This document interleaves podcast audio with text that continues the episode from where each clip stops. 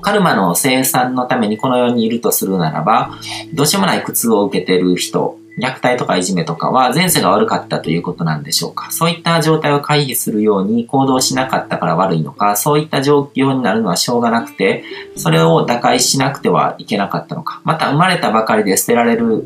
乳児の場合、自分ではどうしようもないのですが、この世にいる時間は一瞬なので、それはそれで良かったのか。取り留めのない話で申し訳ありませんが、いつもぐるぐる考えてしまいわかりませんってことなんですけども、この考え方も危険だと思うんですね。そのカルマの生産のためにこの世にいるとかっていうのって、コントロールを受けやすいんですよ。うん、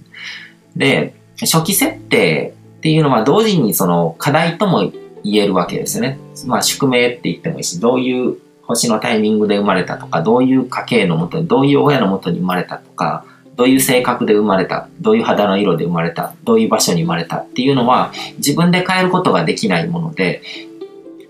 ただそれが、こう、その人生、その人の人生の中で、こう、メインの課題になってくるわけですね。その生まれを乗り越えていくっていうことが、どの人もそうだと思うんですよ。だからエリートの家庭、家系に生まれた人も、そういうものを乗り越えていく、そう見られる、そういう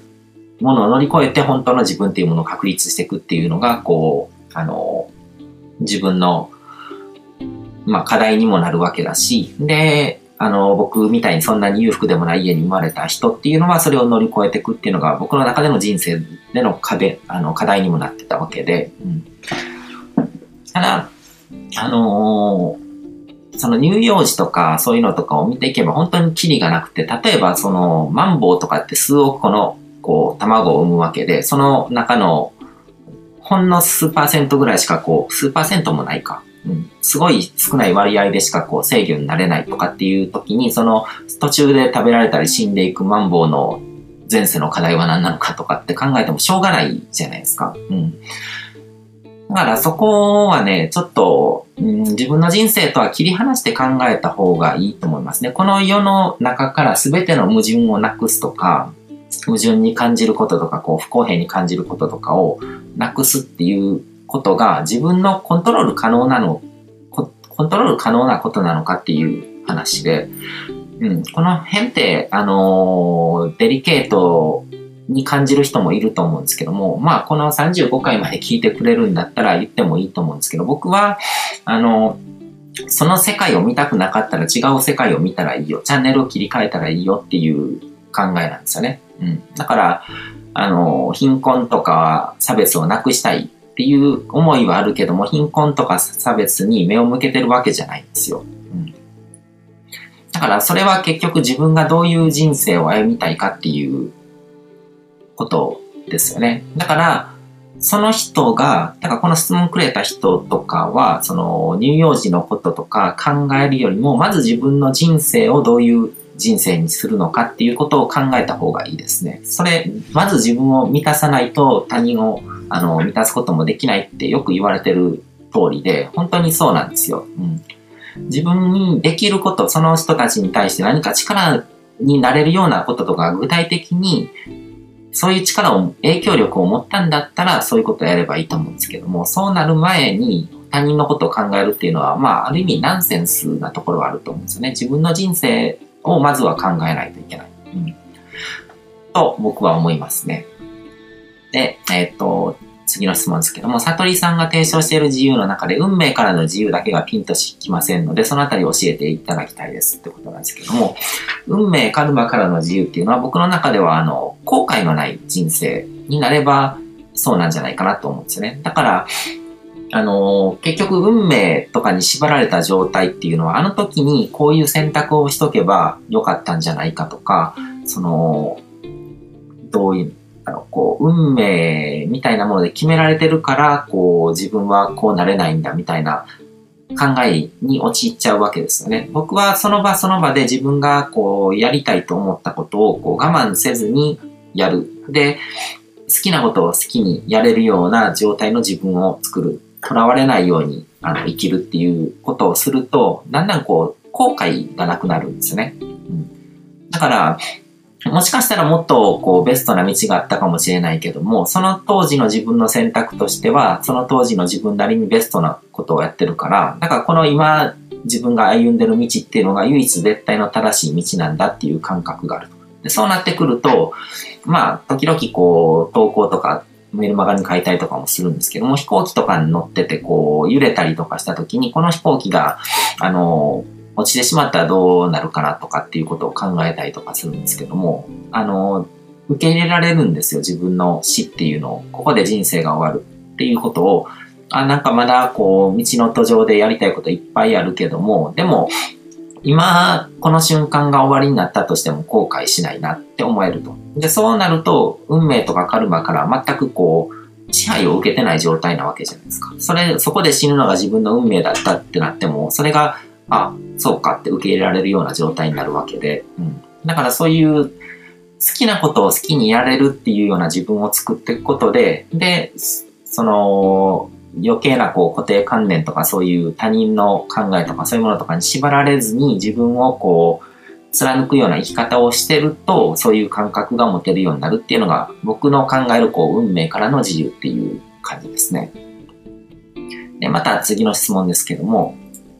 えっと、今、潜在数比術をしているので自分の基本的な性格が統計的にわかるのはわかります。その運命を選んだ理由、その宿命を歩いていく理由などが作能的に説明できれば良いなと思います。ってことなんですけども、これは客観的な理由とかそういうものとかっていうのは誰にも言うことはできないので、その人の人生の中でその人が自由に解釈すればいいことですね。で、僕の、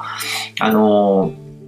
オンラインコーチングプログラムとかも G アンサーっていうあの、タイトルになってるんですけども、それはあの、ビクター・フランクルの言葉から来てるんですよね。だから人はこう人生の意味は何であるかと問うんじゃなくて、我々が人生から問われてるんだ。人生というものからあなたはどういう存在なのか、あなたはどういう運命で生きる存在なのかとか、どういう宿命を背負って生まれた存在なのかっていうことを自分が聞かれてるんですよ。答えがどっかにあるわけじゃなくて、自分の人生の中に起こることの答えっていうのは全部自分で決めていくことなんだっていう、うん、ことなんですよね。そういうふうに捉えた方が絶対こう自分の人生を歩めるので、うん、僕はそれをお勧めしますね。で、えっ、ー、と、運命やカルマなど人の人生の命運を決定するのに関わる要素に関してはいろいろ言われますが、最近気になっていることは、えーと、私たちはもともと一つの集合意識体として存在していて、その一部が離れ、体を持ち、こうとして三次元に存在しているのが私たち。よく言われるハイヤーセルフなどの類は集合意識体であり、すべての情報もそこにあるので、こうである私たちが本来の状態になればすべてとつながる。私たちはすでに完全体である。ということをよく聞きます。そしてそれが真実のようにも思います。うん、ということ、えっ、ー、と、まだ続きあるんですけどここまでで言うと、この考えって、まあ、間違いではないと思うんですけども、結構誤解される要素の多い言い方で、で、結構、うん、なんかふわっとした感覚でこれを捉えてる人が多いなって感じるので、僕はあんまり好きな表現ではないですね。うん、で、えっ、ー、と、真実のようにも思います。で、真実だとしたら、運命とはこうとしての気づきの度合いによって左右されるのでしょうかまた観念との、えーと、関係性も気になります。そもそも観念は環境や経験で作られ、下地に関しては親との関係性などと言われますが、本当にそうなのかとか、また外側に起きることは、えっ、ー、と、鏡の法則と呼ばれたりしてますが、それは確かにあると思いますが、もともとは完全体であるはずの私たちにネガティブな反応がなぜ起きるのか。ここもなんかやっぱりちょっと、完全体っていうのはそういう意味じゃないんですよね。うん。完全体っていうのは欠点がないとか、そういうのじゃなくて全てを含んでるってことなので、ネガティブな反応起きて当たり前じゃないですか。ネガティブのかんあの反応がなかったら完全じゃないじゃないですか。うん。完全っていうのは全てを持ってる。この宇宙には全てのものがある。不足はない。不足はないっていうのは、いいものも悪いものも全部こうあるから、なんかそういう意味で完全っていうことなんですよね。うん。だから完全っていうことに対して何かちょっと偶像崇拝ができちゃうんですよ。で、カルマに関しては、えっ、ー、と、過去生で犯した罪がどうとか、徳を積んだとか、先祖のしてきたことがどうとか、なぜそんなことが関係するのかが、えっ、ー、と、疑問です。うん。なんか因、因果ですね。因果の法則で原因があって結果があるっていうので、いろんな意図が繋がってて、過去にやったことの記録とか記憶とかの上に、あの、時間が進んで僕らは生きてるわけで、だから関係があるのは当たり前のことなんですね。で、過去生で犯した罪とかっていうのは、あの、方便なので信じなくていいです。うん。あの、あなたはこういう罪を過去生で犯しましたっていうのは強力な呪いなので、絶対信じちゃダメです。そういうこと言われると、あの、それに縛られちゃうので、そんなものは全く関係ないので、過去生は、過去生があったとして、その人の人生が過去生こう完結したらそこで全部生産されてるので、次の、あの、人の人生には全く絡んでこないです。うん。そこは強く持った方がいいと思いますね。で、えっ、ー、と、徳を積んだっていうのは普通になんかこう世の中から感謝、世の中の人、世の中にこう自分に感謝する人が増えていくっていうことだと捉えると、そんなにあの、オカルトな話でもないっていうことがわかると思うんですね。うん。で、先祖がしてきたことがどうかとかって、やっぱりなんかこう、過去に何かこう、まあ今のこう、日本とアジアの国々の関係とかも同じじゃないですか。僕たちが、あの、直接的にやったことじゃなくても、なんかその先祖の行いによっていろいろ非難されたり、勝手に恨まれたりするわけで、そういうことも関係あるのは当たり前ですよね。うん、ね、例えば、干支や厄年など外国では関係ない人たちがたくさんいます。同じ年の同じ日に生まれても、生まれた場所が違えば違う考え方になり、外側の世界への認識も違ってきます。カルマとはそんな感じなのでしょうか。まあ、カルマというか、それはアキタイプ的なものの方ですね。初期設定の方ですね。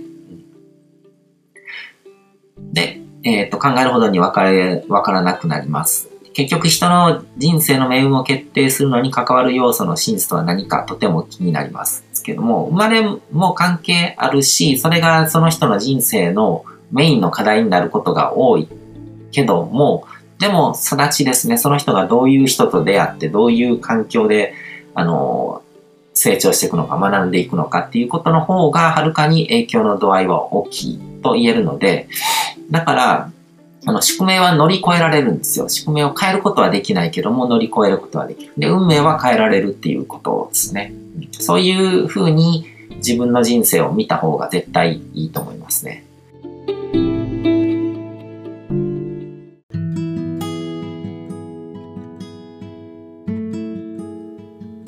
今回も最後まで聞いていただいてどうもありがとうございます。チャンネルの説明ページの方に僕が提供している悟り式コーチングの最初の2ヶ月分を無料で受講できる案内があります。ゴール設定とアファメーションについて詳しく解説してるんですけども、僕自身もこれらのことを本格的に取り組み始めて、で、それで大きく人生を変えたという経験があるので、あの、まだ受講したことがない方であったりとか、このタイミングでピンとくる方はぜひ登録して体験してみてください。また、僕がどんな人間なのかを簡単に知ってもらえる2分ほどで読める会員プロフィールのリンクも貼ってます。僕自身がインターネットを通じた出会いによって自分の人生を大きく変えたので、この出会いがあなたの人生を変える良いものになることを願ってます。ではまた次の放送でお会いしましょう。